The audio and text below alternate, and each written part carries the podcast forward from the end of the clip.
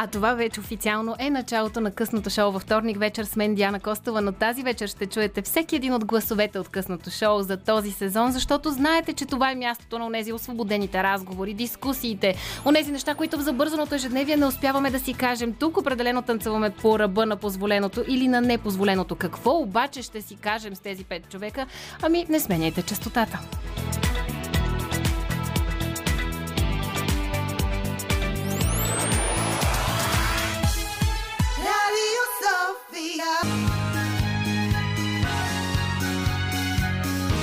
Радио София. Късното шоу с Диана Костова.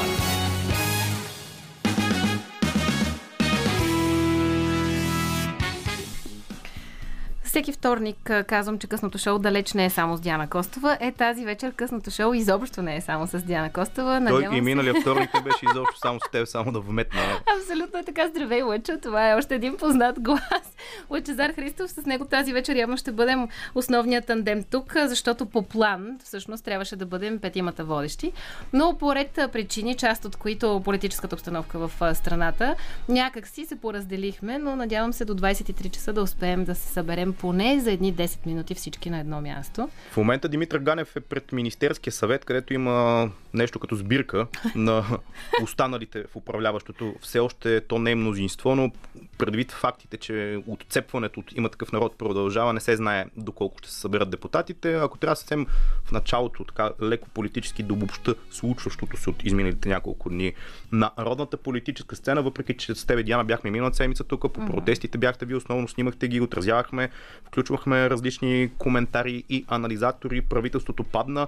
Кирил Петков, както беше обещал, си подаде оставката в понеделник, т.е. вчера. И от тогава текат консултации при президента, които странно, поне за мен, а и не само за мен, за доста хора, бяха така насрочени, като малко в училище имаше час на класния. Така през един час, не знам за къде толкова се бърза, но очевидно президента може би знаете. Вчера новината всъщност е, че две от управляващите партии не се явиха при президента. Продължаваме промяната казаха, че по-важно е заседанието в Народното събрание за актуализирането на бюджета, което частично беше прието. А от БСП казаха, че също няма смисъл много да се бърза и не отидаха. Не знам това дали е чисто символичен жест, но днес новината е, че президентът каза, че консултациите са минали. Той не приема тези аргументи на партиите, че не са се явили при него. И сега в момента голямата дилема е на кого ще даде мандат за съставяне на правителство. Дали ще бъде на най-голямата политическа партия, която продължава да бъде Продължаваме промяната, как добре ги продължаваме, навързах, или на някои от другите партии, защото де-факто те не се явиха вчера при него. Ще бъде любопитно да видим, следим цяла вечер какво ще се случи в Министерския съвет, до какво решение ще вземат и дали отиваме на нови избори или все пак ще има някаква воля, защото това, което всички така анализират и непрестанно повтарят последните няколко дни, е, че никой няма интерес от избори и трябва да запазим стабилно едно мнозинство, което вече не се знае в каква форма ще бъде в парламента, да имаме правителство, което да управлява на брой месеци, дали до есента, дали до зимата. Зимата ще има нова инфлация, войната не се знае кога ще свърши, никой не му се управлява в общи линии зимата. Та любопитно ще бъде и тази вечер какво ще произтече като някакъв политически резултат, разбира се. Всъщност в този ред на мисли аз бих се радвала да чуя вашият коментар на 029635650. Според вас трябва ли да има избори? Вие ще отидете ли да гласувате, ако има още едни избори? Междувременно, разбира се, че ще следим всичко, което се случва пред Министерски съвет, където е Димитър Ганев в момента. Вие можете да видите всичко, което се случва там и на Фейсбук страницата на Българското национално радио. Отново благодарение на същия този човек, но късното шоу има още трима. Те ще се включат трима, не двама. Аз, ти, Димитър, още двама. Елмира Джума, Елмира и Даниел. И Даниел Ненчев. Даниел Ненчев ще чуем малко по-късно в предаването. Елмира Джума пък отправи едно много интересно, хайде, то не е предизвикателство, но закачка към останалите водещи, които се надявахме, че ще са тук в студиото. Освен това, нещо, което и ти не знаеш, Лъчо, най-сетне нещо, което не знаеш. Аз пък съм ви подготвила една звукова изненада малко по-късно в предаването. И ти преди малко при Боян каза, че съм тук, защото съм най-сериозен. Не знам това ирония ли беше, само да те попитам. Остави го да го четеш както ти е удобно. Окей. Добре, 029635650. Трябва ли да има нови избори? Вие ще отидете ли да гласувате? Междувременно, естествено, ние гласуваме винаги с две ръце горе за музиката по Радио София. Сега продължаваме с нещо изключително любимо. Радио София.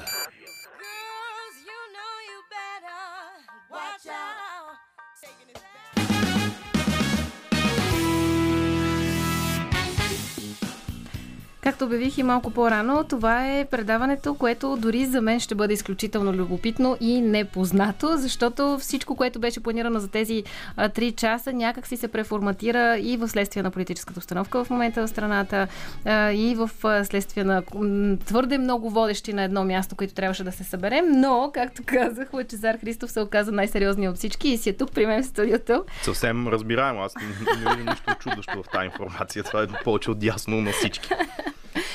Лъче, с теб, докато слушахме музика, си говорихме и за това, което се случва в парламента, и за това, което се случи при президента, но си говорихме и за това, което се случва в момента в националната телевизия. Айде за националната телевизия след малко, защото и там нещата са доста интересни, но за да обобщим цялата ретроспекция на изминалите 24 часа, тя е динамична и променяща се. Говорихме си, да, действително с тебе тук в студиото извън ефир за промяната на тона. Вчера от Продължаваме промяната, които бяха заявили, че искат известно време, не могат да откликнат веднага на това да се явят при президента за съставяне, за разговори за ново правителство и връчване на мандата на коя да е от групите, която, нали, той прецени и която поиска първо да има желание да направи такова. Вчера самите те казаха, Кирил Петков благодари за разбирането, комуникацията с президентската институция, че той е проявил разбиране относно на политическата ситуация, това, че се гласува бюджета и прочее. От БСП след това също не отидах и може би това натежа днес да се смени тона, защото сега в момента от управляващата все още коалиция думите, които текат към президентството, са провал, отбиване на номера. Президентът де-факто днес след последния му разговор с партия Възраждане каза, че приключили са дискусиите и повече няма да чака до края на седмицата. Той в момента мисля, че вече лети или е в Мадрид. Вече е в Мадрид. По-рано днес, още около обяд, отлетя той натам и действително обяви край на консултациите, което мен отново ме озадачи, защото аз поне, може би аз съм в грешка, но останах с впечатлението, че е имало договорка с Кирил Петков за провеждане на консултации в края на седмицата. Поред мен сега това естествено е догадка и няма как да знаем, едва ли някой има как да разбере. Най-вероятно факта, че БСП не отидаха на третата среща, защото Продължаваме на промяната и изтъкнаха някакви конкретни аргументи за това, че не могат да отидат, докато БСП просто казаха, очевидно там е много лоша комуникацията по уста Нинова и Радев. Това стана ясно от една на пресконференция по-рано днес, която беше нещо малко под формата на монолог, защото аз не видях някой да задава въпроси, тя просто си изстреля това, което реши и си тръгна. Освен това, тя по никакъв начин не даде и възможност за задаване на въпроси. Да, затова казах, че е монолог, да. Но очевидно там нещата са много разрушени. Тъй като беше там, може да разкажеш малко по-късно за нея, но това, което си мисля, че натежа е, че БСП като не отидаха, очевидно това беше една разчетена като заявка, че тотално е скъсан диалога по уста сега управляващите и президентството, и това доведе това, което се случи днес, а именно Румен Радев да каже, че след разговорите му с Възраждане консултациите са приключени, което не знам какво трябва да означава. Може би, че той ще реши сам на кого да даде мандат. Не знам коя от партиите има така изгледи за съставяне на такова. Това, което със сигурност виждаме, е, че в момента тройката, които останаха в управлението, се държат все още заедно, колкото и да са на различни позициите. Там и хората със сигурност да правят много компромиси, но към момента очевидно те се надяват, това, което споменахме и малко по-рано, от люспъщите се депутати от Има такъв народ най-вече да бъдат достатъчна като бройка, за да могат да съставят някакво правителство, което да управлява незнайно за никой колко месеци, защото едни такива много интересни политически финтове видяхме по-скоро през уикенда. Господин Бойко Борисов каза, че и така изобщо се повтаря в последните дни много напоително темата за евроатлантизма като идея, като тема за национално обединение, предвид всичките различия, които ги има, но това да бъде нещо, което сега в момента и на война да ни изведе и да се определим към коя част на света се числим. Евроатлантическото обединение, естествено това беше много намекнато, че може да бъде между Продължаваме промяната, Демократична България с подкрепата на ГЕРБ, но там се бяха начертали и продължават да се чертаят много такива разделителни линии. Кирил Петков казва, може без Борисов, ако Борисов е на някой топъл остров, буквално така се изрази. Не знам, ако си иде в Банке, около Банке, доколкото ми е известно, няма море си още, за да го определиме като топъл. За сега не се знае, чак да видим дали няма да завали. Да, шегата на страна, Борисов обаче, след като Плевнелиев вчера каза, че Борисов е склонен, ето още нещо по тази тема като продължение, че е склонен да се оттегли, Борисов след това даде на пресконференция там някъде, той ходи по села и паланки и говори пред електората на ГЕРБ, много напоително, вече поне не е в джипа. Той каза, нямам намерение да се оттеглям, аз си създадах партията, няма да го правя новото НДСВ, няма да бъдем брошка на Продължаваме промяната. Бе, така както ги усещам нещата аз, на избори отиват работите, защото толкова много изострено говорене по толкова много линии между буквално абсолютно всички и на фона на икономическата криза, не виждам как може да бъде съставено нещо стабилно към този момент. Нито от едната страна, които сега в момента все още се държат заедно. Кирил Петков, Нинова и Христо Иванов, който и той с изказвания в последните минути. От другата страна ГЕРБ очевидно, че имат някакво желание да протегнат ръка, но тя няма да бъде приета, защото там мисля, че честно ти кажа това, което лично си мисля, че ареста, който му направиха през пролетта, съвсем скъса всякакви и изгори всякакви мостове за евентуално някакво компромисно управление под формата, нали, за националните интереси, нали, колкото и да не се харесваме, тук борим корупцията и прочее, но неговия арест там вече тотално приключиха нещата. Както знаем, господин бившия министър-председател няма много малко его, никак дори, и това, че го снимаха как, нали, го карат там в една много тъжна и намусена физиономия в една на задната седалка на една кола, мисля, че до край приключиха нещата тук, а в ГЕРБ не е да няма хора, които биха под някаква, нали, евроатлантическа, да я наречем, рамка, да бъдат нещо като лидери. И Томислав Дончев, и Даниел Митов, дори и бившия президент Плевнелиев, който и той е доста активен напоследък по медиите, са хора, които могат да минат за компромисни, да ги наречем, фигури. Знаеш ли, между другото, нещо, което ми направи впечатление, все по-често се задава въпроса и съответно се търси коментар за експертно или програмно правителство с ограничен мандат. Ти къде си по тази тема? Ами аз съм от опита, който имам през годините, следейки волю или неволю и така, и служебно, и граждански, политическите процеси, когато се говори за програмно или експертно правителство, винаги говорим за измиване на ръце. Тоест, хора, които не искат да поемат някаква политическа отговорност, слагаме ги там някакви експерти, които ще решават икономически проблеми, социални проблеми, енергийни проблеми, всякакви проблеми. Те, нали, щампата експертно е много добре за обществото, защото ще си кажат, ами те не са политици, нямат политически зависимости, което е абсурд.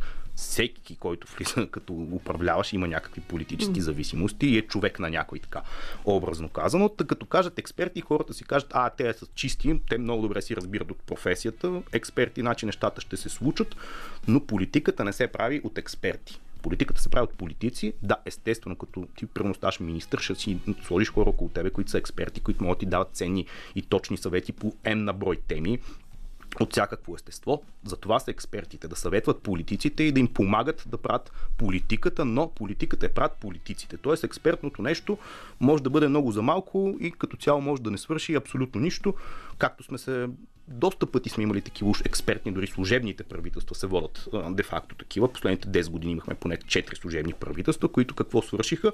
Просто подготвиха да мине така в безвремие няколко месеца и да дойдат следващите избори.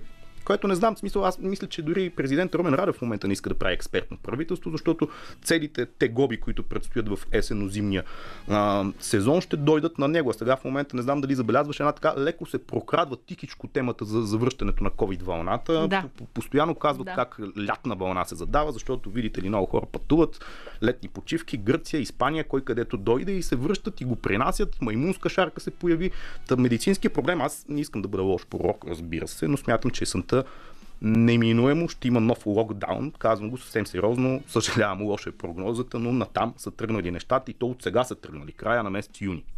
Всъщност това, което се коментира, е, че пикът е от сега до следващите 2 седмици на COVID, на поредната. То е летния пик, COVID, който, ако си спомняш миналото лято, през това време бяхме вече позабравили такова нещо, не го коментирахме. Но есента, не случайно ваксините сега, но това са теми, които, как да кажа, едновременно са втръснали на обществото, но то продължава така да тъй някакси на заден план, да притеснява хората и те някакси посвикнаха с това притеснително нещо и с целият този някакси по последните 2 години нюанс на да бъдем огнетени, държани под напрежение, защото така не звучи конспиративно. Това и не съм от хората, които смятам, че ваксините чипират и прочие глупости, разбира се, но хората, когато се държат в едно такова напрегнато положение, винаги са много по-лесни за манипулация, винаги са по-лесни да им кажеш не ходете да гласувате, защото сега положението не ни е до това. Ти спомена, искат ли да гласуват хората, могат да се включат на телефона и да кажат, но социологията от последната седмица, която коментирах на Галап, е, че над 60% от хората не им се ходи на избори, което мисля, че е доста показателно и доста сериозен процент. В този смисъл, като говорим за избори, като говорим за евентуалното съставяне на нова коалиция или избори, за теб кое е по-добрия вариант? Защото ако говорим за избори на есен, предвид всичко, което изказахме до тук, предвид очакваната COVID вълна, предвид потенциално повечето заразени с маймунска шарка, дано наистина не сме лоши пророци, това комбинирано с многото избори до тук и тоталното обезверяване на хората, ще доведе ли до изключително ниска избирателна активност? Според мен 100% ще доведе до това. Ако е по-добре, не знам кое е по-добре за страната цялостно или за отделните партии, защото това не винаги са едно и също нещо. Според мен за Продължаваме промяната, аз не знам защо толкова се инетят в момента да... Всъщност знам, разбирам това, тази теза и този наратив за националния интерес, че в момента изборите не са изгодни. Аз мятам, че да, за държавата в момента едни нови избори са най-голямата глупост, която може да се случи, защото първо международното положение, икономическата криза и хората, действително като отидат там един много нисък процент хора, най-вероятно в парламента ще влезнат 8-9 партии като нищо и съставянето на друг кабинет е още по-сложно, т.е. нищо по-различно няма да се случи. Просто едни месеци ще бъдат загубени и ще влезнем в най-лошия период, именно есента. Но да, смятам, че изборите са най-добре, честно казано, почти за всички в момента, защото сега всеки има някаква теза за Възраждане, русофилската теза, ГЕРБ, национално-евроатлантическата и как... пазят ни от хаоса, нали, такъв им беше слогана на едни по-предни избори. Продължаваме промяната, знаем каква теза заемат и те. Демократична България също, те даже най-вероятно, това е догадка пак, но такива заявки има, че ще се явят заедно с някаква конфигурация на нови избори, което не е лош вариант. Естествено, в и двете партии има доста крайни сноби, които са техни фенове и няма да им хареса едно такова нещо, но смятам, че едни избори сега в момента на есен са най-доброто, защото най-доброто за партиите, за държавата не е най-доброто, но то най-добро много трудно да бъде начертано. В момента ти ги виждаш едно такова мнозинство с 121 максимум депутати, какво могат да приемат точно, при положение, че не знаеш кой кога ще се отцепи. Изобщо времето е такова, че най-доброто е, може би, по-малкото зло, което пак е трудно човек да каже кое. Всъщност от тук нататък наистина предстоят едни месеци на много анализи, на много конспирации най-вероятно, на много сметки и със сигурност на промяна. Остава въпроса към вас. 029635650 е телефона, на който може да ни кажете. Вие как смятате? По-добре ли е да има нови избори? Бихте ли отишли да гласувате отново? Сега обаче отново гласуваме с 2 ръце за следващата песен по Радио София.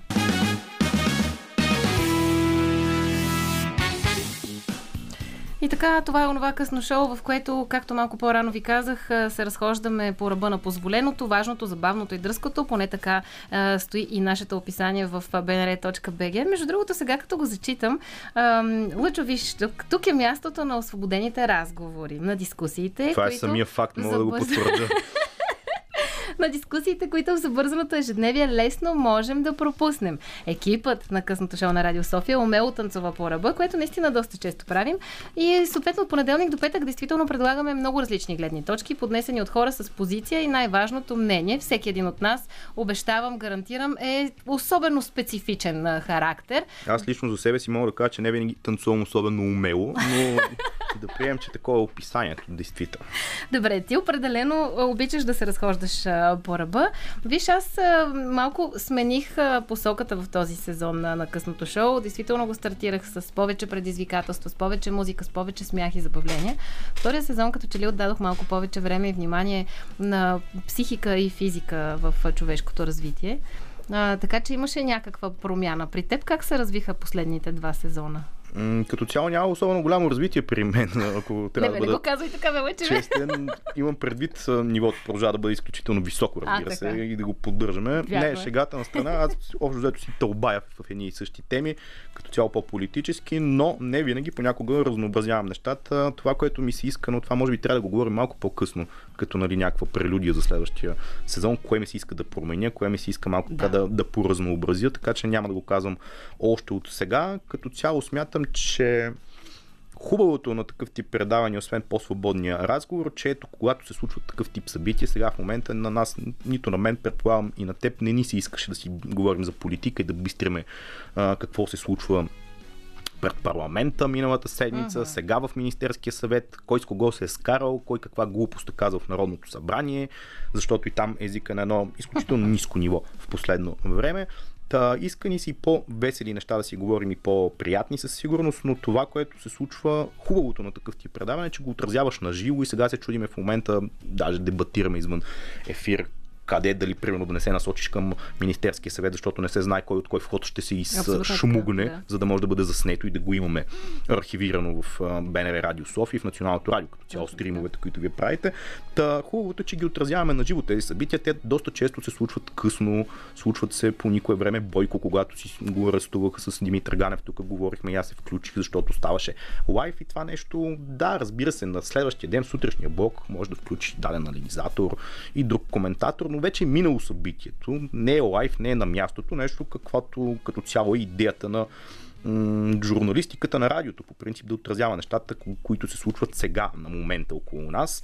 Та по-късно ще ти кажа за това, какво съм планирал за следващия сезон и каква ми е оценката като цяло, но смятам, че е хубаво човек да се разнообразява и да не тъпче на едно място, колкото и да смята, че това, което прави, е изключително интересно, защото хората, които говорят по радиото, по принцип имат всеки едно доста високо мнение за себе си и всеки смята, че прави изключително яко предаване. Това, което и ти спомена, то малко клише, но хубавото на нашето предаване, късното имам предвид, е, че хората са различни, правят различни неща, т.е. за всеки има нещо, който си харесва, го слуша дадена вечер, някой друга и така. Между другото, освен че сме изключително различни и като характери, и като поведение, и като избор на теми в предаването, сме различни и в начина, по който звукваме, и въпреки това успяваме нерядко да се съберем, макар и не в идеално пълен състав, заедно в студиото. Дали ще е защото има нещо, което трябва да се отразява и някой от нас поспешно сте излязъл навън, или просто за да разменим мнения, точно защото са полярни. Цялата тази цветна палитра можете да намерите и в Spotify, и в iTunes, както и в Binar, което пък може да намерите и на bnr.bg. Всички предавания, които са минали до тук от двата сезона от късното шоу, са на ваше разположение. Принципно на мен би ми било много любопитно да разбера кой е вашият любим водещ от късното шоу, но може би не е много политкоректно това. Аз да ти кажа, понеже темата продължава. По принцип, нали, правим нещо като обзор сега в момента, случилото се на изминалата една седмица. За късното шоу има да си говорим още първо 2 часа, но това, което ми направи много забавно, не е точната дума, освен ако не я разбирате по някакъв сюрреалистичен вариант думата. Забавно, темата Македония, падна ветото, това не споменахме. Падна ветото, беше гласувано от парламента, сега тепърва предстои и Министерски съвет да го ратифицира, но като цяло една тема, която уж много бурно трябваше да бъде приета от българското общество. Редица политолози, социолози, всякакви лози коментираха как темата Македония минали това вето, едва ли не целият народ ще излезне по булевардите и площадите, изобщо народния гняв ще залее български политически език. Аз не видях нещо подобно да се случи след миналия четвъртък. Не видях някакви хора особено развълнувани, ако не визирам някакви конкретни групички около ВМРО и други националистически формации. Възраждане, разбира се, има такъв народ.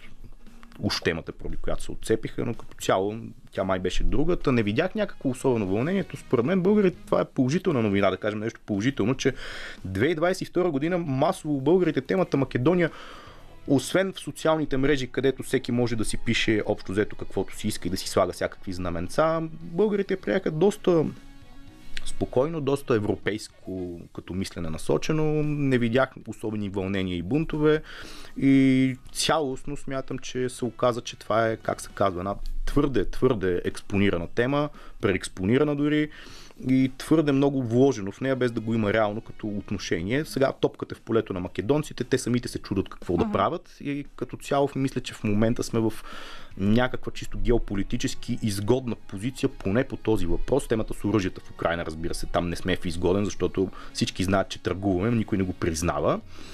То не е и официална политика, нещо, което също е логично да се случи. Не знам какво му пречеше на Кирил Петков. Това ще бъде още една червена точка в неговата политика, така ли, че не се случи това нещо. Такива са темите.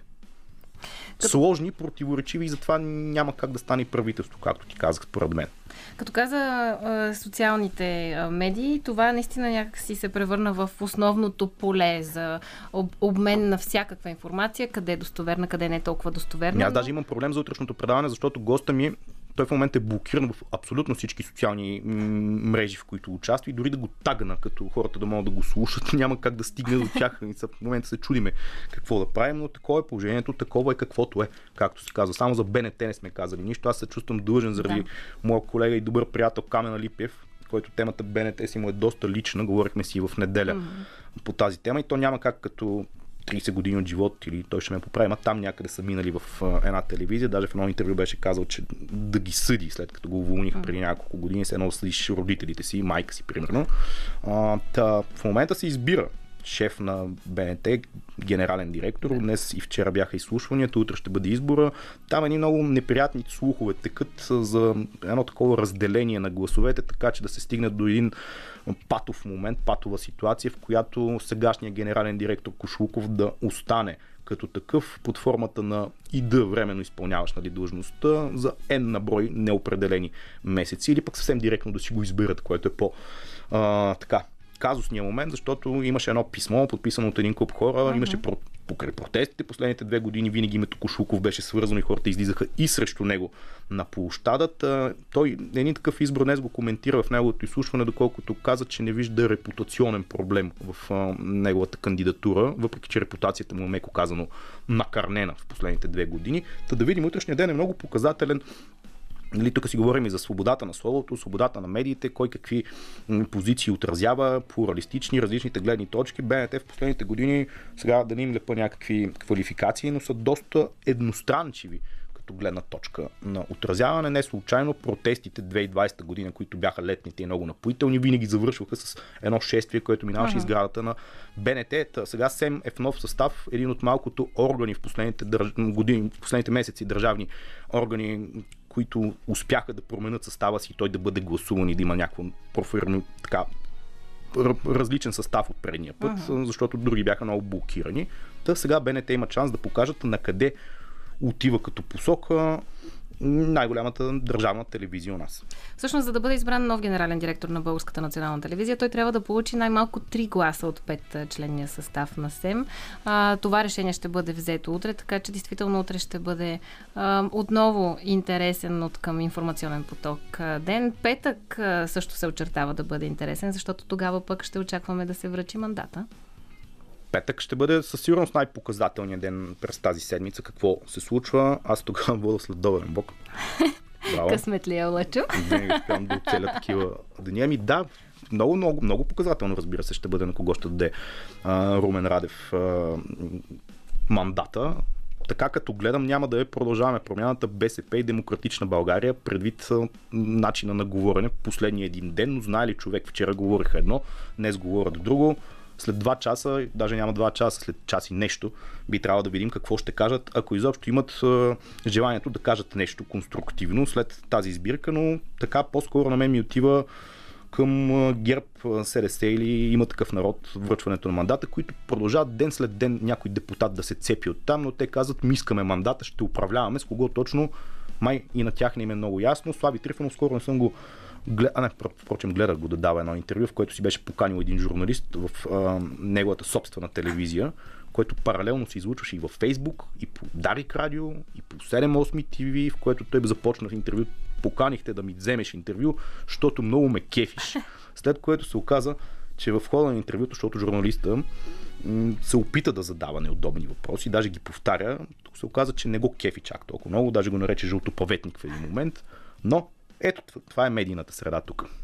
Всъщност, като говорим за медийна среда, като говорим за политическа среда и като припомняш какъв е езика, който се употребява най-често, нивото толкова много е спаднало, че не мога да преценя дали това е в плюс на депутатите и на политиците или в минус вече.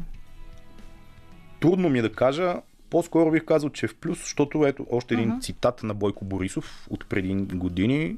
Аз съм прост, вие сте прости и затова си се харесваме. Да. Тоест явно са на този принцип, че колкото по-прости неща се говорят в медийното пространство, народа вече им е свикнал, по-лесно му е така. Много по-трудно е някой софистициран депутат да излезне дори да каже смислени политически неща. Тази реч би била приета като претенциозна, като далеч от хората. Докато ако си излезеш и си изцепиш някакви неща, окей, значи наш човек. Ами такава е обстановката в момента в държавата. Ще продължим да следим какво се случва и пред Министерски съвет, където в момента е Димитър Ганев. Очакваме да видим развитието от тази среща за бъдещо правителство на Продължаваме промяната, Демократична България, БСП и независими депутати. Вие ще останете с музиката на Радио София до кръгля час, когато ще чуете най-актуалните новини по Българското национално радио, след което се връщаме отново тук, за да видим какво се случва и пред Министерски съвет. Радио София.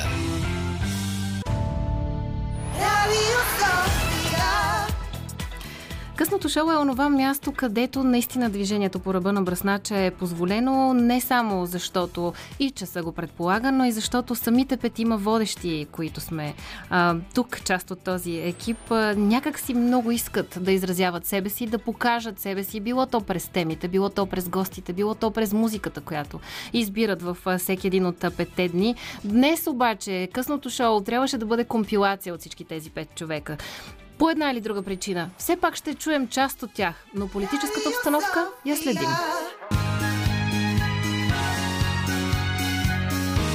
Радио София. Късното шоу с Диана Костова.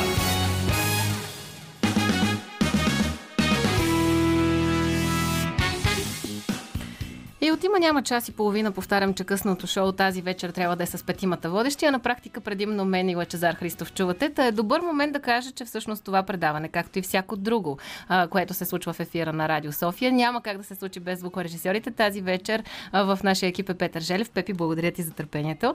С нас на телефона вече е първият водещ на късното шоу, този от първия ден от седмицата.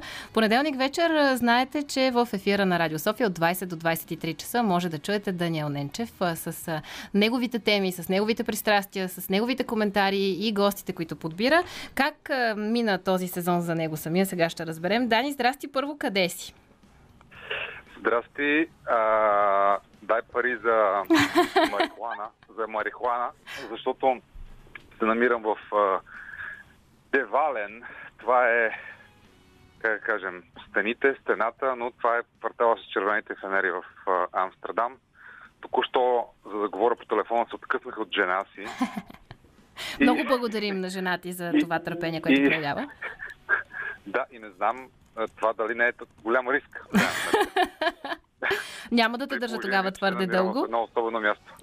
Но какво се случи в сезона на късното шоу последния? Разбира се, че ние всички искаме да живеем спокойно, прекрасно и щастливо и безметежно и късното шоу да е една територия за свобода и красота и бла-бла. Но, за съжаление, този сезон имаше война, в крайна сметка. Затова много често ние понеделник вечер канихме най-различни обществени хора на културата, журналисти, анализатори, които в крайна сметка да обсъждат и да анализират това, което се случва в Европа в 21 век, когато ние всички живеем в условията на война и как това ни се отразява, разбира се, през най-различни аспекти на това понятие. Спомням си, например, че в едно от преданията, освен че гостуваха журналисти като най-отици на Сен Григоров и Владо Йончев, който всъщност от години, откакто всъщност има бежанци и преди помага на бежанците, но сега той водеше до границата и спасяваше човешки животи и успява да се грижи за няколко семейства бежанци.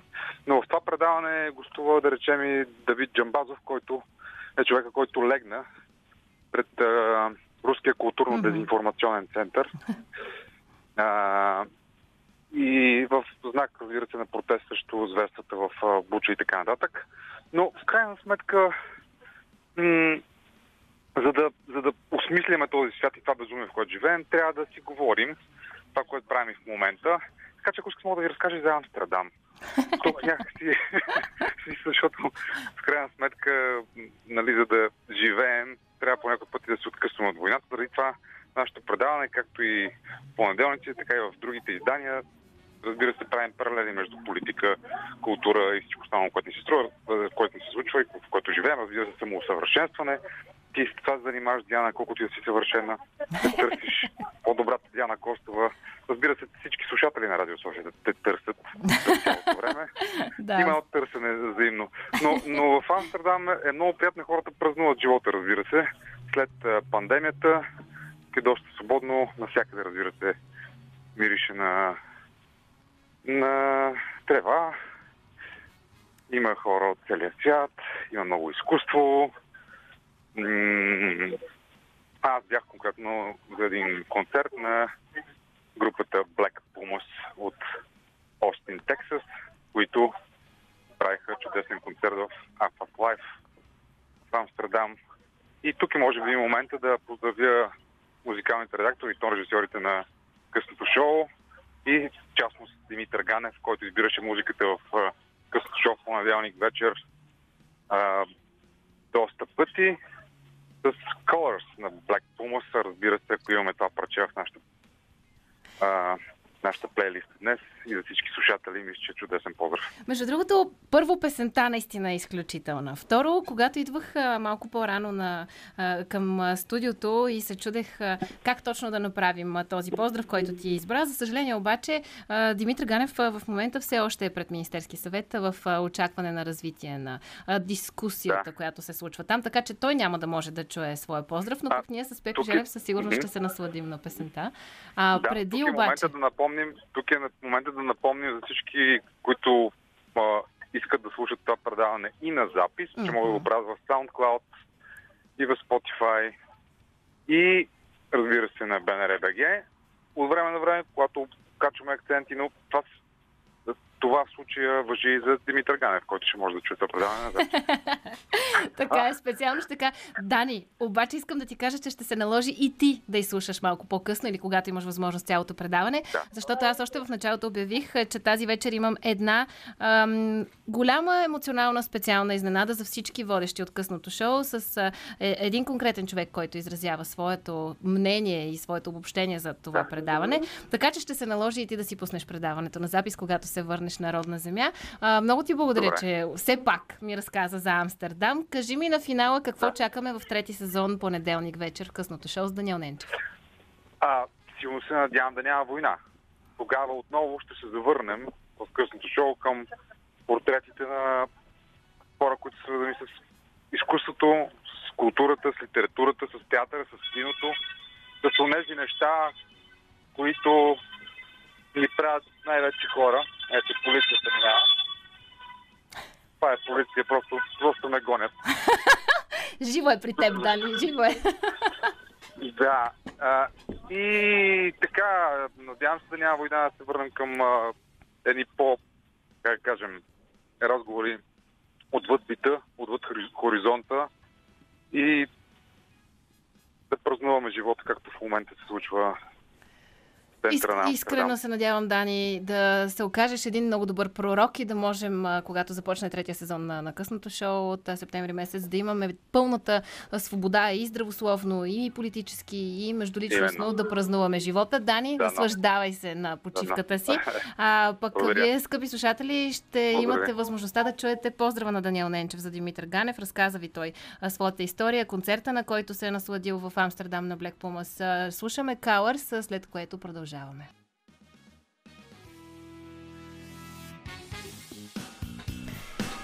И така, късното шоу. Преди мъничко ви казахме какво се случва в понеделник вечер в късното шоу, какви са плановете на Даниел Ненчев, както за настоящето. Там минаваше полиция, между другото, тук минала линейка, което е така тематично, може би, продължение. Виж, стоим в актуалността на събитията. Между другото, това далеч не е лъжа, дори напротив, особено пък когато говорим и за сряда вечер. Лъчезар Христов е титуляра на късното шоу в сряда вечер, когато определено следи актуалните събития, особено тези, които са на политическата сцена. Лъчо, кажи сега как мина този втори сезон за късното шоу при теб.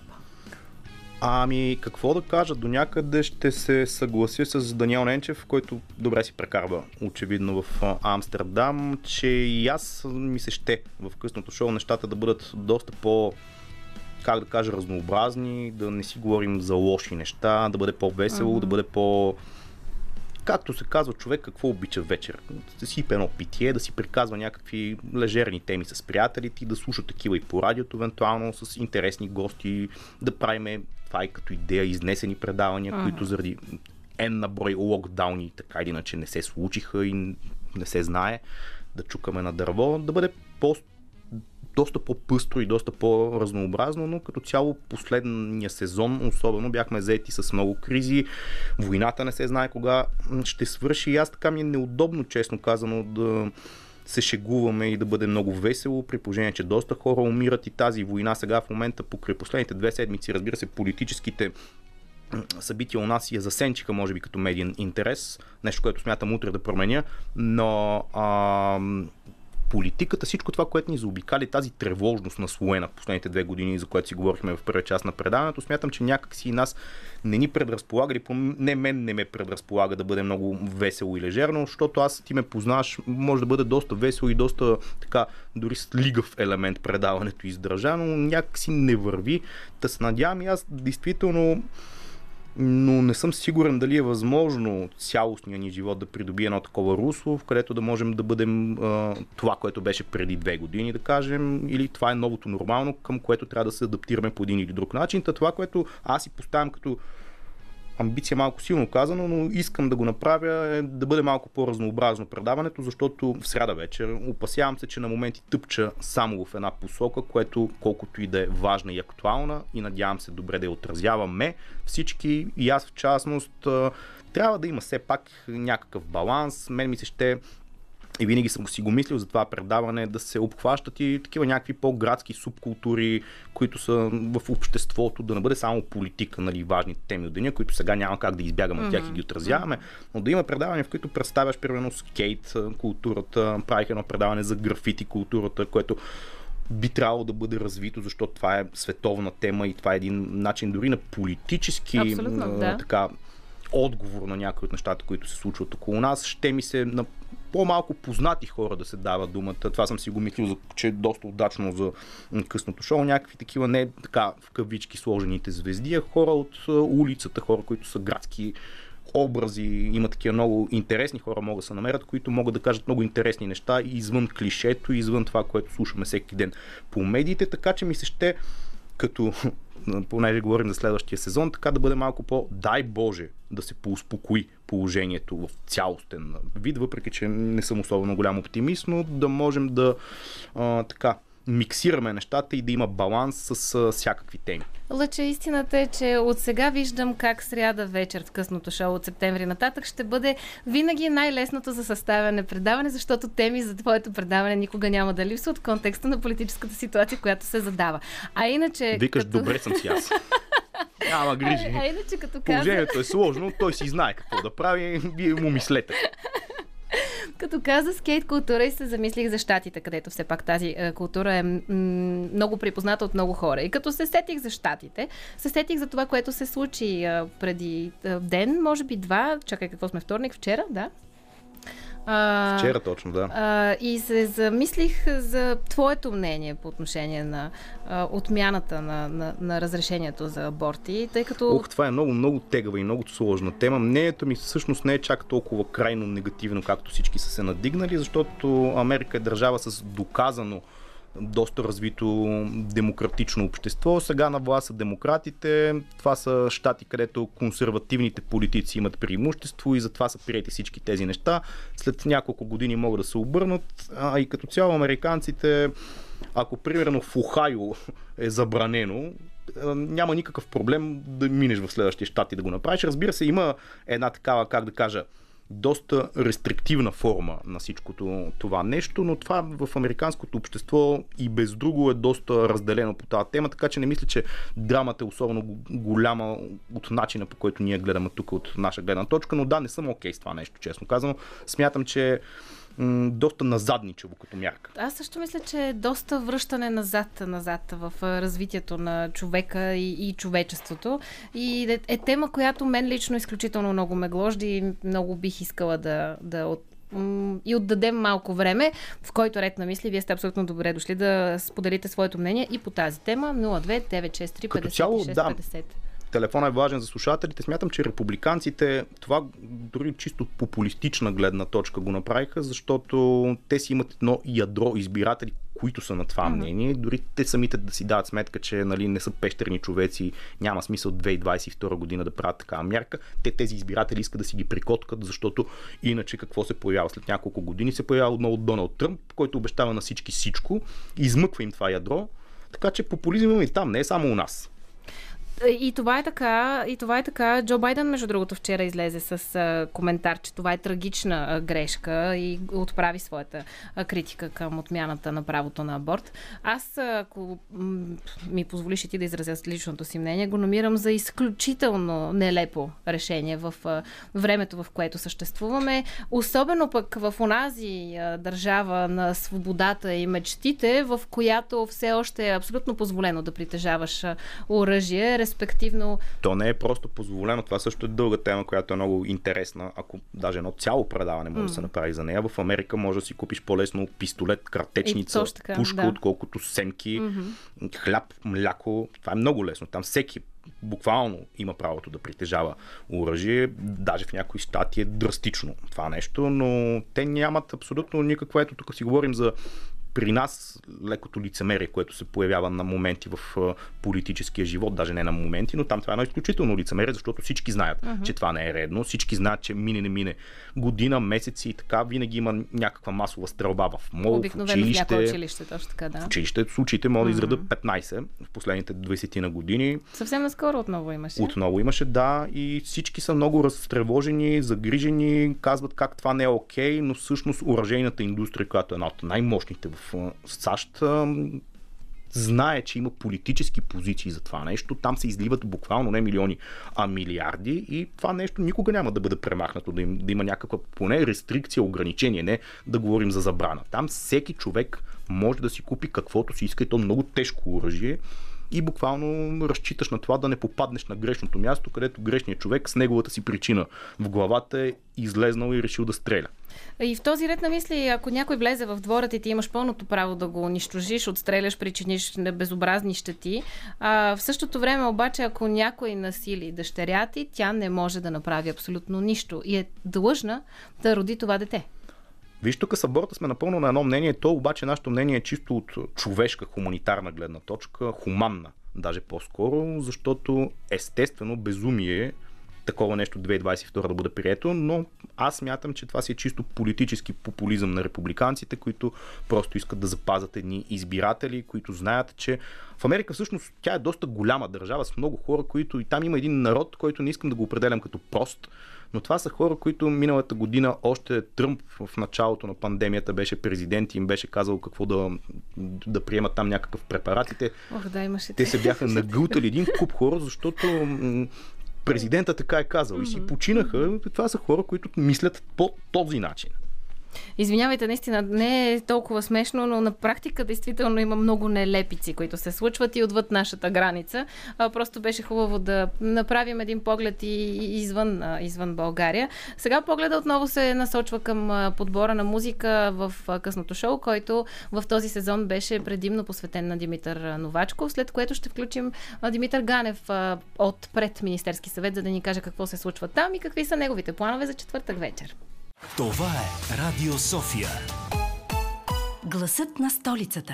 И така, тази вечер си говорим за различните дни, различните водещи гласове, които може да чуете в късното шоу от понеделник до петък. Стигнахме вече и до четвъртък вечер. Четвъртък вечер в последните седмици определено се промени малко и заради политическата обстановка. То това е валидно и за сряда, и за вторник, и за останалите дни. Но като че ли в четвъртъците вече доста повече се насочваме към политиката. Димитър Ганев е с нас на телефона, тъй като в момента чака пред Министерски съвет, за да отрази случващото се там. Митко, откъде почваме? От актуалната информация или от късното шоу? Нямам абсолютно никаква идея. Така или иначе, очевидно, ако да гледаме и слушаме медиите, от които ние сме част, света свършва, хора, отдавайте се като в Декамерон на пир. Тъй, че мисля, че трябва да започнем да се забавляваме. Та по-добре от късното шоу да започнем, за да стигнем до политиката. Ами давай тогава, как мина последният сезон за теб в късното шоу? Какво се случва, кое отличаваш като... Какво да ти кажа, смисъл някъде в 11 без 2, когато имах шанса в някой ден ще стане национален Радио София на три морета, но в регионален ефир да кажа, дами и господа, официално мога да ти кажа, че полицията отведе Бойко Борисов. Мисля, че няма как иначе да ти сумирам това късно шоу, което мина през абсолютно всички фази на стендъп комеди, на това да дойдат хора и да свирят акустично, Момчил Косев, Елена Сиракова, в това да пробвам да бъда политически сатирик, къде ми се получаваше, къде не, но наистина просто гвоздя беше Лъчезар Христов, който каза: „Ей, на тебе, но винаги ти се падат едни такива много готини четвъртъци." И в обща линия оттам нататък просто нещата рязко ескалираха, а факт е, че в някаква определена форма на тази трагедия, може би заради късното шоу, може би защото в момента, вместо да съм в комфорта на студиото и да слушаме Дани Ненчев, който е на концерта на Black Pumas, или нещо от сорта, чакам да видя дали и какво ще се разберат нашите мили управляващи в оставка, като си има предвид, че преди час-два Корнелия Нинова каза, че това, което се е случило с изгонването на 70-те дипломати, е нещо, което не знам вече колко пембени, пурпурни и какви да е било други линии прекрачиха тези коалиционни партньорите, че от тук нататък никой не знае какво се случва. Той Ненчев, да. Между другото, доста добре се изкарва в Амстердам, искам да те уверя в това нещо. Понеже спомена политическа сатира, това е нещо, което съм ти го споделял извън ефирно, много държа да го кажа и ефирно. Моята собствена майка веднъж ми сподели, че те е слушала и че много харесва твоята политическа сатира и специално ми каза да те поздравя. Като попитах за моето предаване, няма да ми кажеш нещо, тя ми каза, че ти прикажеш само простоти за мен. Така че, welcome to my world. Благодаря, господин Христов. Приемам го с комплимент и наистина благодаря на майка ти, че... трябваше да го кажа просто ефирно. Добре, Митко, какво планираш за новият сезон на късното шоу от септември месец, особено пък в контекста на всичко, което се случва в момента? Сега ли е момента да кажа, че мили приятели, ако мога да цитирам Дани Конов, мили приятели, между другото, колятото продължи да е такова, имайте предвид, че късното шоу може и да се завърне по средата на лятото, е така. Да, спрямо политическата обстановка, е, че откровенно не мога да ти кажа какво планирам. Със сигурност планираме повече да сме навън, повече да се виждаме, повече да правим забавни и разсейващи неща, но същевременно с това аз лично съм си набелязал няколко агенти, с които съвсем спокойно да влезем и по-дълбоко, и по-ребром в политическата сатира, и за следващия сезон обещавам, че ще кани и политици, защото е крайно време да започнем да влизаме с него в това. И ако ще ги усмиваме в най-добрия и в най-лошия смисъл на думата, заслужава да го чуят директно в очите си, тъй че за следващия сезон на късното шоу обещавам да каня и да се забавлявам, пък и да разбера дали всъщност зад тези плакатно изразяващи се хора има и човек, който всъщност чувства, мисли, защото последните 4 дни се наслушах на едни и същи реплики от едни и същи хора и повярвайте ми, буквално знам откъде ще започнат, какво ще кажат и къде ще започнат. Като стана дума за политическа сатира, да се върнем на днешния ден, какво се случва на Министерския съвет в момента и има ли някаква динамика и развитие? Очевидно ти спомена за Корнелия Нинова, 70-те руски депутати. Аз изобщо съм учуден как има чак толкова много у нас, но какво е в момента положението там? Някакво развитие има ли, като поне хора да кажат нещо пред медиите? В момента всички колеги тук търсим контакти вътре в Министерски съвет, за да разберем дали въобще ще излязат отпред. Предполага се, че може би ако някой излезе, това ще бъде Лена Бориславова, която да сумира какво са си казали. Факт обаче, че повечето от нещата, които коментираме тук с колегите на място, е, че едва ли ще излязат на фона на всичко, което се случи. Така или иначе, утре има парламентарен ден, има и Министерски съвет.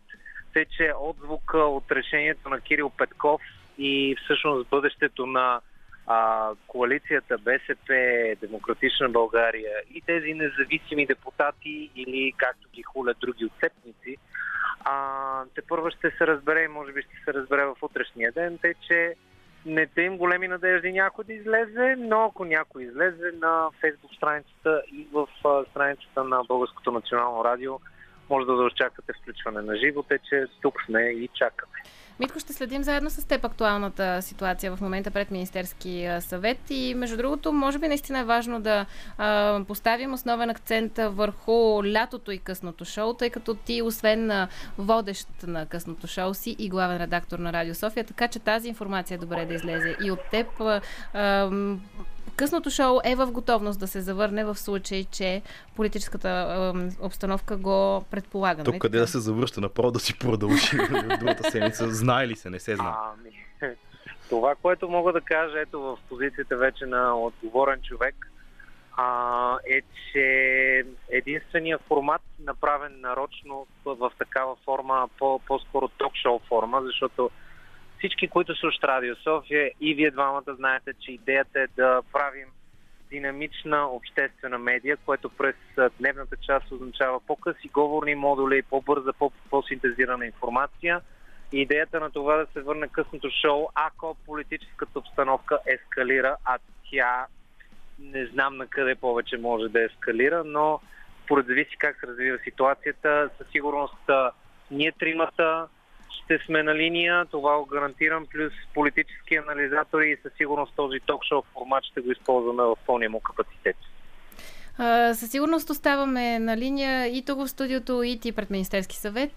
Продължаваме сега с музика по Радио София, след което ще чуете новините по Българското национално радио, а в последния част на предаването остава да чуем Елмира Джума и една последна изненада, свързана с изминалия сезон на късното шоу.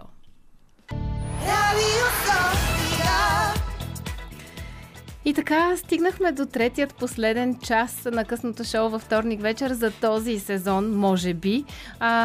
В днешното предаване обаче отдадохме време, внимание и поглед, макар в случая да е само слух, на петимата водещи на късното шоу. Остана да чуем Елмира Джума с нейния обзор на втори сезон в петък вечер, след което и една голяма изненада с един голям коментар за цялото ни предаване. Не сменяйте честотата. Радио София. Радио София. Късното шоу с Диана Костова.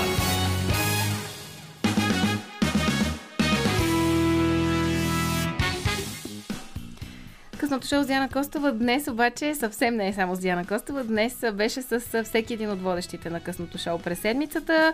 Лъчезар Христов, като най-отговорен, стоя при мен през целите 2 часа и 15 минути до тук. Нещо повече. Продължавам да бъда в студиото и ще остана още.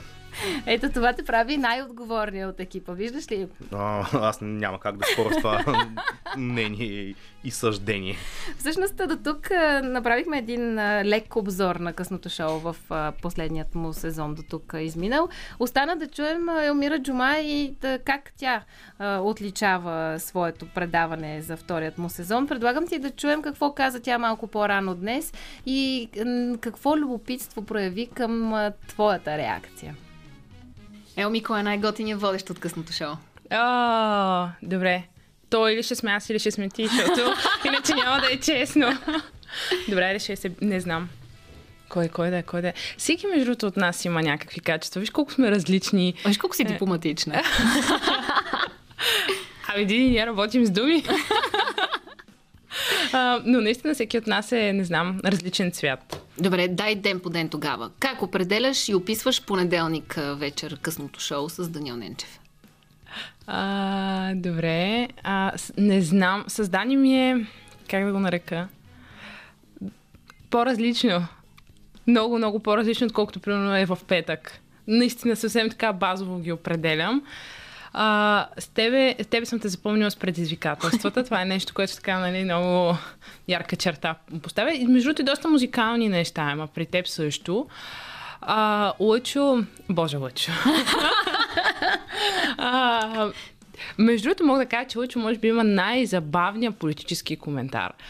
Този човек обижда и аз им чуя, че дори половината хора не разбират, че той обижда. Просто някой път, като го слушам, си като... Тия хора разбраха ли, че той ги обижда или не? Защото те се радват. Защо, за Бога? Митко, между другото е неудобен, но и ти си неудобна. В смисъл, нали, има нещо и при двете. А пък аз съм бебето тук на късното шоу. Бебето обаче всъщност в изминалия сезон всеки един от нас доста се промени и дали надгради, дали тотално хвана друга посока, ти също направи своите промени в петък вечер. Което мисля, че е много якото. Очаква се, виж, наистина, като се загледаш в хронологията на нашите предавания от първото, понеже май ние го стартирахме миналата година, септември месец, като започнем от първото до сега, виж, то наистина все едно сме израснали там всичките като деца и, нали, един така родител може да ни погледне да каже, вау, нали, моите 5 деца пораснаха, защото наистина сме много различни и човек може да види и нашите интереси как се променят, защото все пак това е авторско предаване и всеки един от нас малко или много слага теми, които са важни първо за самия него и за хората около него. И, нали, след това вече се старае да се придържа към концепция, която, нали, вече е подадена по някакъв начин за това предаване. И всеки един от нас се е променил толкова много. Наистина, всеки един. Кои са най-ярките моменти, които ти излизат веднага в главата от изминалия сезон от късното шоу? От изминалия... Може би вицбаталите. Те са така супер забавни. Здрава Каменова, която дойде тук и просто ни помля всичките. Наистина беше велика. Също така доста Крис, който също участваше в тези вицбатали. Той беше изключително забавен.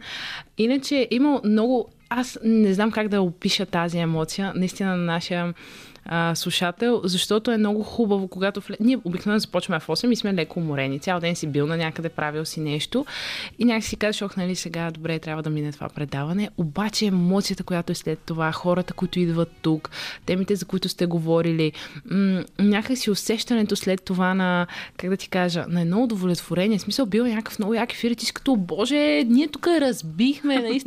И дали ти си го мислиш това и примерно после като ти се обади някой слушател или пък ти пише, на мен много хора ми пишат в Инстаграм, толкова яко, някой човек е слушал 3 часа, моето, един човек е слушал 3 часа цялото предаване и ми прави примерно подбор на това и ми каза кое му е харесал, нали, кое не му е толкова харесал, кое му е интересно.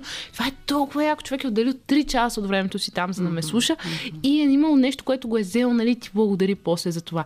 Е, това няма как да го замениме. Абсолютно съм съгласна с цялото ти твърдение, защото е факт, че към 8 часа вече, когато тръгнем да влизаме в ефир, предполагам на всеки един от нас се е случвало неведнъж да влезем уморени, да си кажем, ако само да избутаме тези 3 часа и мига, в който ти светне лампата, забравяш за всичко, което ти се е случвало до тук и толкова много се потапяш в емоциите и в тези 3 часа, че действително не разбираш кога минават. Така е, Диди, аз това много пъти съм го казвала, на мене ми е трудно да стигна до 8. Да. От 8 до 11 после не е трудно. Нали, пиеш кафете до 8, знаеш какво кажеш, нали, тук трябва, обаче тръгне ли ти ефира, после то минава, тогава ще си кажеш, добре, само 3 часа, смисъл, не ми стигнаха, нали, ние още, винаги всеки път казваме, ще продължим темата, защото никога 3 часа никога не ти стигат. Абсолютно е вярно. Добре, ние с тебе алчни обаче за време 3 часа. Като 2 жени, как ще ни стигнат 3 часа? Той сега, аз просто, понеже не съм тук на живо, но си представям как Лъчо и Митко го слушат това нещо и просто си казват, да, то на тия двете как ще им стигнат 3 часа. Какви според теб са техните реакции в момента? Ох, значи сигурно Митко ще си цъка в телефона, ще седи ето така, в момента ще ме слуши и ще почне да се смее. А Лъчо, предполагам, че леко ще се върти, защото той обикновено го прави, докато седи на стола и може би ще ме слуша така с леко, как да ти кажа, айде давай малко по-живичко. Според теб сега, когато влезем обратно в студиото, какви ще са първите им реплики? Оу! Елмира Джума, дами и господа, ще каже Димитър Ганев. Ох, Лъчо, не знам. Много ми е непредвидим този човек. Не мога да ти кажа. Дай да го чуем. Хайде да го чуем. Лъчо, освен да те чуем. В момента, вместо Ганев, който е пред Министерския съвет, аз си ровя в телефона, се опитвам да намеря Елмира във Фейсбук, за да я изтрия. Това е моята реакция на нейните коментари. Не знам защо каза, че обиждам хората без те да го разберат. Аз никога не бих си позволил да направя такова нещо, де-факто. Но това си е някакво нейно внушение. Тя самата се определи като бебето на предаването. Така че този коментар по никакъв начин не ме изненадва. Лъчо, между другото, в края на предаването имам още една изненада. Ще чуем още едно мнение за късното шоу, където съответно ще може да се... Само извинявай, Диана, понеже Елмира коментира вид с батерите, последното нещо, което Кристиан Илиев е забавен, и така че неговите участия във вид с баталите като цяло са трагедия. С него ще си говорим и друг път. Чакай сега да върна към предишното изречение, в което ти заяви, че категорично не обиждаш хората. Ти просто казваш факти. Да. С Кристиан си имаме определен клик, така че той ще ме разбере, ако ни слуша. Ей, сега, ако Димитър Ганев беше тук, наши щеше да му настръхнат и малкото останали косми по главата, като чуе клик. Особено в фона на моя вайб, който често използвам. Тези това са много яки изрази. Не знам какъв е проблема с тях. Тези яки изрази определено навлизат все повече в нашата реч, но това е тема за съвсем различно късно шоу, което може би можем да направим от септември нататък. Сега е време да ви оставим да послушате малко музика, след което и да чуете голямата изненада с голямата оценка за Радио София.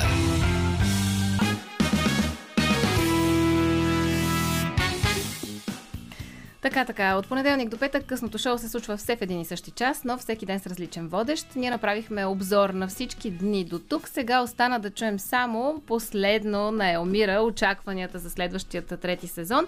Преди да чуем какво ми каза малко по-рано тя, Лъчо, следващият сезон, който по презумпция трябва да се случи от септември. Но може да бъде и другата седмица, да, като цяло. Ето в този смисъл. Ако действително се наложи да се върнем в ефир заради актуални събития, как ги виждаш ти?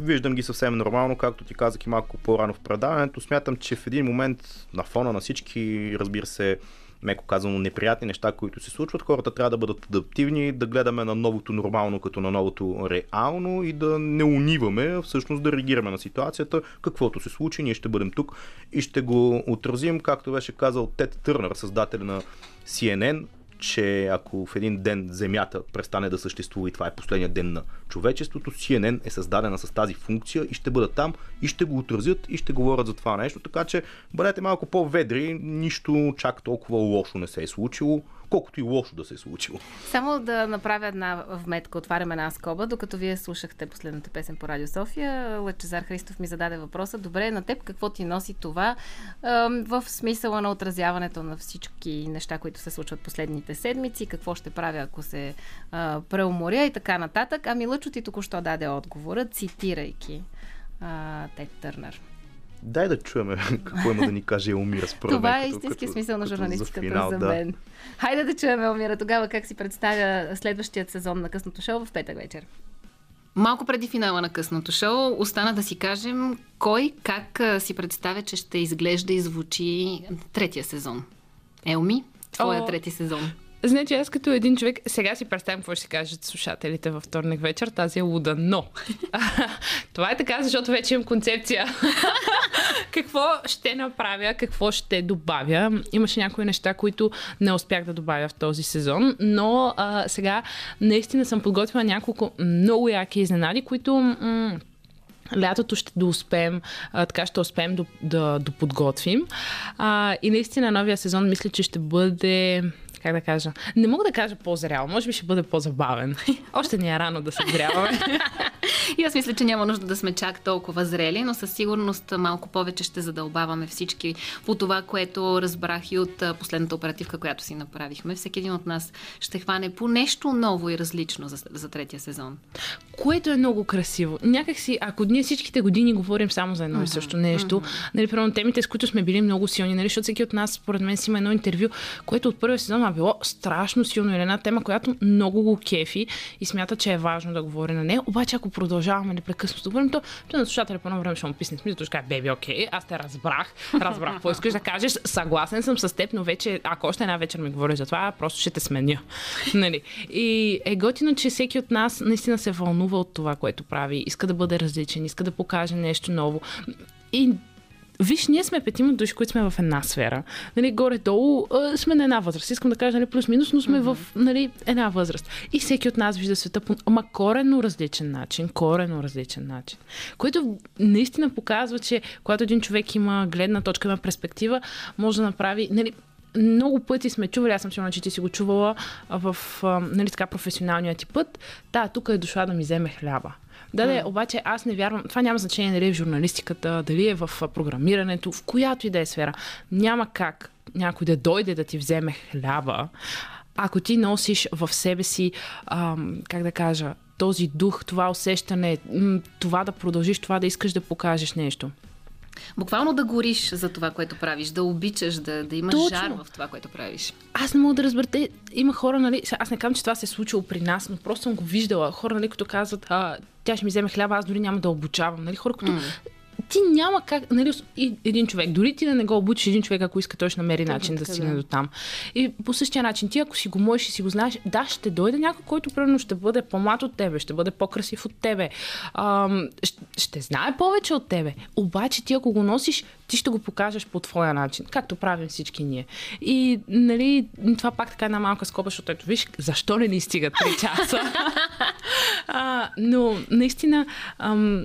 Когато носиш в себе си точно пламъка, както ти каза, когато гориш, когато носиш пламъка, няма нещо, което да може да те спре. Да, точно обратно. Дори първият път да не се получи както трябва, ще е момент, в който ти ще го направиш. Пламъка със сигурност гори и е доста жежко петък вечер. Разбрахме какво ще се случва в третия сезон или поне открехна малко от вратата. Очакваме промени и някои нови неща в петък вечер в късното шоу. Точно така. И съм сигурна, между другото, че ще се хареса особено на по-младата ни аудитория. Така че чакаме и следващия сезон, за да чуем петъчните издания на късното шоу. Предлагам ти сега да проверим, ако вървим отзад напред, четвъртък вечер какво ще се случва в третия сезон. Хайде, Митко, давай! Четвъртък вечер обаче ще остане относителна мистерия от една страна заради политическата обстановка, от друга страна и заради факта, че Митко Ганев все още е пред Министерски съвет. Всъщност съвсем... Пък и той си каза вече. Съвсем прясна информация от преди няколко минути, че вече не е пред Министерски съвет и тръгва към радиото, защото депутатите са си тръгнали през задния вход на Министерски съвет, така че очевидно не са имали желание да направят изявления за медиите. Което не е особено изненадващ патент за тях. Честно казано, аз не знам, при положение, че е ясна политическата обстановка, защо го правят това нещо, най-малкото от уважение към хората, които ги чакат 3 часа. Би трябвало някой да излезне, дори казионно да каже някакви неща, но явно така е. Аз също разсъждавам по този начин, защото в крайна сметка те са наясно, когато влизаха към Министерски съвет, видяха екипите на различните медии и съответно е очаквано, че колегите ще чакат. Ами не, като правиш някакъв такъв тип мероприятие, ако мога така да се изразя, и то е в Министерски съвет, иначе си го направи вкъщи някъде, съберете се, там говорете си, никой да не очаква да ви чака. В крайна сметка това е малко или даже никак малко невъзпитано. И аз така мисля, но в крайна сметка изявление за медиите няма от състоялата се допреди малко среща между различните депутати. Митко Ганев върви към радиото. Надявам се, че ще успее да стигне преди 11-тият час, т.е. 23-тия час, ако трябва да сме по-коректни. А пък Елмира, която чухме допреди малко, е много готина. Шегувам се, не съм изтрила още от Фейсбук. За сега. Тя прави... За сега, не се знае.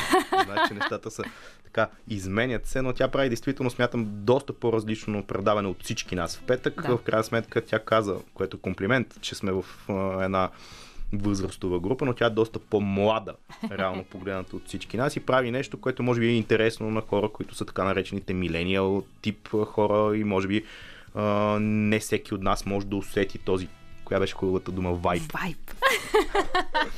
Вайба сега обаче ще си стане много готин и с музиката по Радио София. Черпим ви с следващото парче, след което вървим и към... Малко преди да сложим официалния финал на късното шоу за вторият му сезон, поне за вторник вечер, до края на седмицата има още няколко дни, в които ще чуете последните издания за този сезон и от колегите, макар че отваряме една скоба, че е възможно късното шоу да се завърне при необходимост заради ситуация, свързана с потенциални протести през лятото, но преди да си кажем лека вечер, обещавам аз от 2 часа и половина, че и отгоре, една изненада. Малко по-рано през деня се обърнах към директора на Радио София с коментар за късното шоу. Лъчо, ти остана единствения верен съратник тук в студиото, така че на теб ще го пусна, както и разбира се на всички наши слушатели. Това е оценката на Ива Дойчинова за късното шоу. Чуйте. Късното шоу беше замислено като голяма свобода, като вървене по ръба, като пълна мощ на импровизациите, смеха, разговането във всеки един смисъл на думата, така че то се получи точно по този начин.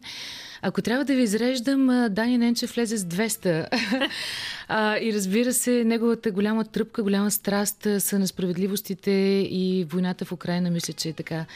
Мина много мощно като коментар през това, което правеше всеки понеделник, без, разбира се, по никакъв начин да забравяме дълбоките културни теми и дискусии, които направи. Ти, Диди, много зароби в психологията и автовглеждането. По някакъв начин, когато те слушам, винаги имам чувството, че през гостите си гледаш и търсиш истини за себе си. И за всеки един от нас, защото това сме ние хората. Кълбото от емоции, желания, несбъднатости, така че ти наистина правиш много хубави неща. Нека да поздравим и Оля, която също гостува и води феноменални гости. Абсолютно. Лъчо, естествено, че намери посока на политическите си страсти. Той успява да прави много хубави политически коментари. Някои от тях наистина са и първите, защото нещата се случват освен в България и по света. И Иво Иванов е негов чест гост. И Манол Глишев. И изобщо хора, които имат какво да кажат. Иво Бошков, разбира се. И аз обичам да слушам нещата, дори когато нещо не се случва в четвъртък, нали, завали политическата жега, минава през вторниците.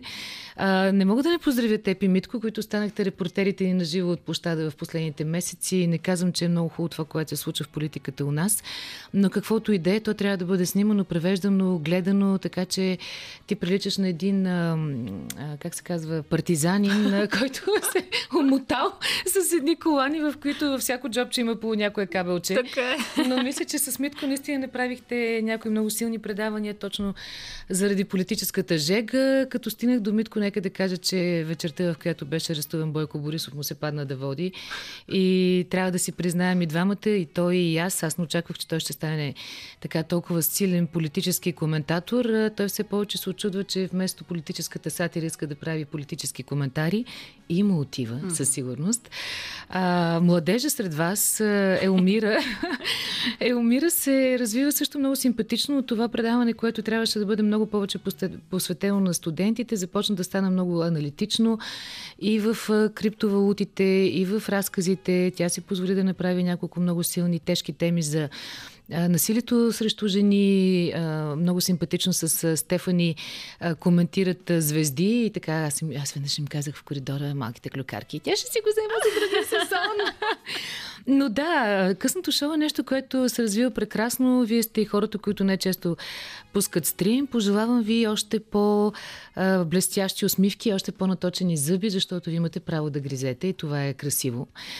Още повече смях. Много ми хареса това, че станахте един прекрасен екип, в който въпреки основния водещ през нощта, може да се чуят гласовете и на всички останали, да се забавлявате и на малко по-сексуални теми, на по-интимни теми. В крайна сметка това е нещото, което ни вълнува потъмно. Така че вие, да, върлувате потъмно, но сте много светли души, много страхотни умове. Пожелавам ви повече хора да разбират за вас, повече хора да участват в късното шоу и да го гледат в социалните мрежи. Така че едно прекрасно лято и с много мощ и с 200 да се върнете след това. Между другото, една хубава вметка, която може би трябва да си поставим като основна цел за следващия сезон, е действително да имаме повече лайвстримове и от в студиото, и от изнесени такива предавания на късното шоу. Дай Боже за изнесените да имаме такива условия, както казахме малко по-рано, но със сигурност визуализацията на цялото това нещо е много важно. Ти си последен човек, на когото трябва да го обяснявам това нещо. Даже на теб разчитам като цяло да го... Поне си доста по-организиран от мен, само да кажа на нашите слушатели. Ей, заслужих си комплимент. Не мога да направя такъв като Даниел Ненчев малко по-рано, че си неповторима, но просто казах, че си малко по-организирана от мен. Ива Дойчинова сподели Манол Гличев, впрочем, ще ми е гост утре в предаването, така че ако то може да бъде по-достъпно за хората, също ще бъде готино, защото той имам доста остро мнение, като моето, и тук ще имаме доста неща, за които да си поговорим, както за Украйна, така и вътрешните неща, които се случват на политическата сцена у нас. А изобщо нещата ще бъдат доста интересни и бих казал пиперливи в утрешната вечер, но стига за мен това, което казвам като акцент и планта от това, което чух от Ива, е, че сексуалните теми също на мен, аз никога не съм правил така, трябва да направя една такава и просто ще разберете, че каквото сте си говорили за секс в късното шоу е много, много, много назад в материала. Това е, може би, загадка за следващия сезон. Значи следващия сезон ще имаме още малко конкуренция по отношение на онези червени теми, които обичайно се случват във вторник и в четвъртък с така по-голям акцент в последния част на късното шоу. Ами не, аз просто веднъж бях при вас за изнавярата така. И на мен ми се стори леко постно, така че смятам, че нещата могат да станат доста по-начервено. Уау, значи очакваме червено да има от септември месец в късното шоу. Като цяло, пък в сряда вечер вече получихме заявка от Лъчо, че ще има червен час. А за утре вечер съвсем спокойно можем да кажем на нашите слушатели, че биха могли да станат и зрители в Фейсбук страницата на Радио София. Може, да. Лъче, обявяваме ли го? И по други канали могат да се случат нещата, но като цяло да, смятам, че за утре като официалния финал е хубаво така да закрием с гости, които са ни били интересни през годината. Манол безспорно е такъв. Той в момента е блокиран от абсолютно всякакви мрежи. Всичките му 5 профила във Фейсбук са блокирани. Няма как да се случи това да го видят хората. Така че може би тук на нашата Фейсбук страница могат да се видят нещата, въпреки че ние не сме много за гледане, честно казано. Но като цяло важно е все пак и да бъдат чути нещата. След това се качват нещата и в подкаст, в SoundCloud, и те имат доста сериозен интерес, доколкото разбирам. Ето една такава заявка за утре вечер. Ние сега ли закриваме или ще послушаме още музика? Аз мисля да чуем още една песен, след което вече да си кажем официално довиждане и до септември, може би. Така че продължаваме с следващата песен и след малко ще се спокуваме, но за малко. Обрени минути преди финала на късното шоуто в студиото успя да стигне и Димитър Ганев. Митко, здрасти! Здрасти! Какво се случи пред Министерски съвет? Нищо. Това мисля, че е много кратко и хубаво обобщение на днешната вечер. Как да го обясня? От забавната страна, от безумната страна, от репортерската страна, от журналистическата страна или от страната на... Това винаги се случва на коалиционен съвет, беше коментара на колегите. Проявата на неуважение беше нещото, което... Да, това си говорихме с Диана. Не е ли редно предположение, че това събитие беше известно още от следобеда, беше ясно, че медиите ще го отразят, че ще чакат няколко часа. Депутатите видяха, че отпред има колеги. От друга страна обаче... Някой да излезне и все пак да каже някакви неща за хората, които са ги чакали, защото не са се събрали в къщата на някой да си хортуват. Ами това е събитие, което се чака цял ден. Всъщност едното нещо, което Ева прави на хората от НСО, просто в един определен момент един от гардовете вътре излезе, от служителите на НСО излезе и каза: пичове, преди 10 минути си тръгнах от задния изход. Само премиер е тук, но сериозно се съмнявам, че ще излезе да говори с вас. И въобще никакво ти кажа. В смисъл, политическата сатира в нашата мила държава се пише от само себе си. Какво направихме днеска? Нинова излезе и си каза това, което ще се хареса на нейните избиратели, което беше очаквано, защото тя няма да скочи срещу Кирил Петков, защото в момента това и е шанса да е все още в управлението, защото при следващите избори БСП върви към изхода. Кирил Петков направи нещо, което много хора му правят. Ево, Костадин Костадинов скочи да му се заяжда в Фейсбук и така нататък. Смисъл, ние живеем в държавата на Фейсбук политиците. Да, ние... сатирата тук не трябва човек много да си напрега напрегне въображението, за да я прави. Тя се случва от само себе си. Според теб, като човек, който все пак и допреди малко си бил там, на къде вървим? Нови избори или все пак съставяне на крепене на това малцинство към момента, което е, но там се отлюсват постоянно едни депутати и може да стане в един момент леко мнозинство? Ами, може и да го скрепят. Сега факт е, че като един нормално и трезво мислещ човек се притеснявам от това, което може да стане на следващите избори, защото си признавам откровено, че Стефан Янев и Костадин Костадинов дълбоко не ги харесвам и дълбоко не харесвам начина, по който говорят и нещата, за които става въпрос. Днес бях на една ръка разстояние от президента Румен Радев, който, честно ти кажа, наистина мемето, което аз ще направя, като изляза от това късно шоу, ще бъде: намерете си някой, който да ви гледа, както Тошко Йорданов гледаше Румен Радев, когато говореха за Македония.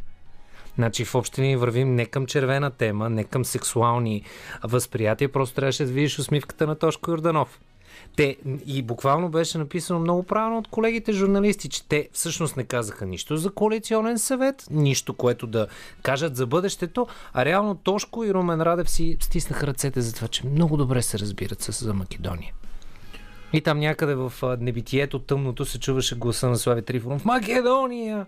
То навсякъде се чува това глас. This is Спарта. Всеки крещи Македония. Тъпото, че не сме Спарта, лъче.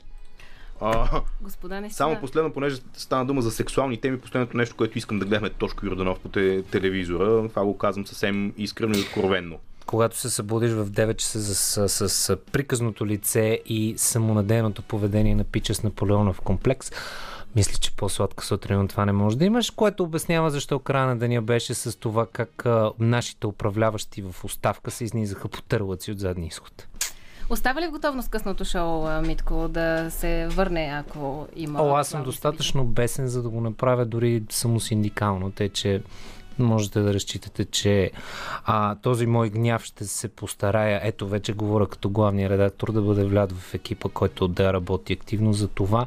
Наистина информацията на тези хора да бъде извадена максимално бързо и на тези политици, които се изнизват по терлъци и им слушам плакатните фрази вече трета седмица, просто да им вкараме малко пожар под краката, защото ми писна от ефтини извинения и най-важното всеки да си говори за парламентарните си избиратели, които знаят какво ще им хареса от това, което ще им кажат, в следващия момент да правят нещо изцяло различно. Късното шоу, дами и господа, не остана време дори да го закрием с някаква кой знае колко голяма планта, което означава, че сме всъщност далеч от неговия окончателен финал. Прекъсваме само за няколко месеца. Септември месец отново се връщаме, освен ако няма някое чрезвичайно обстоятелство, което да наложи да се завърнем, така че следете ни във всеки случай. Пожелавам ви едно топло и може би спокойно, уверено лято. Чао! Радио София.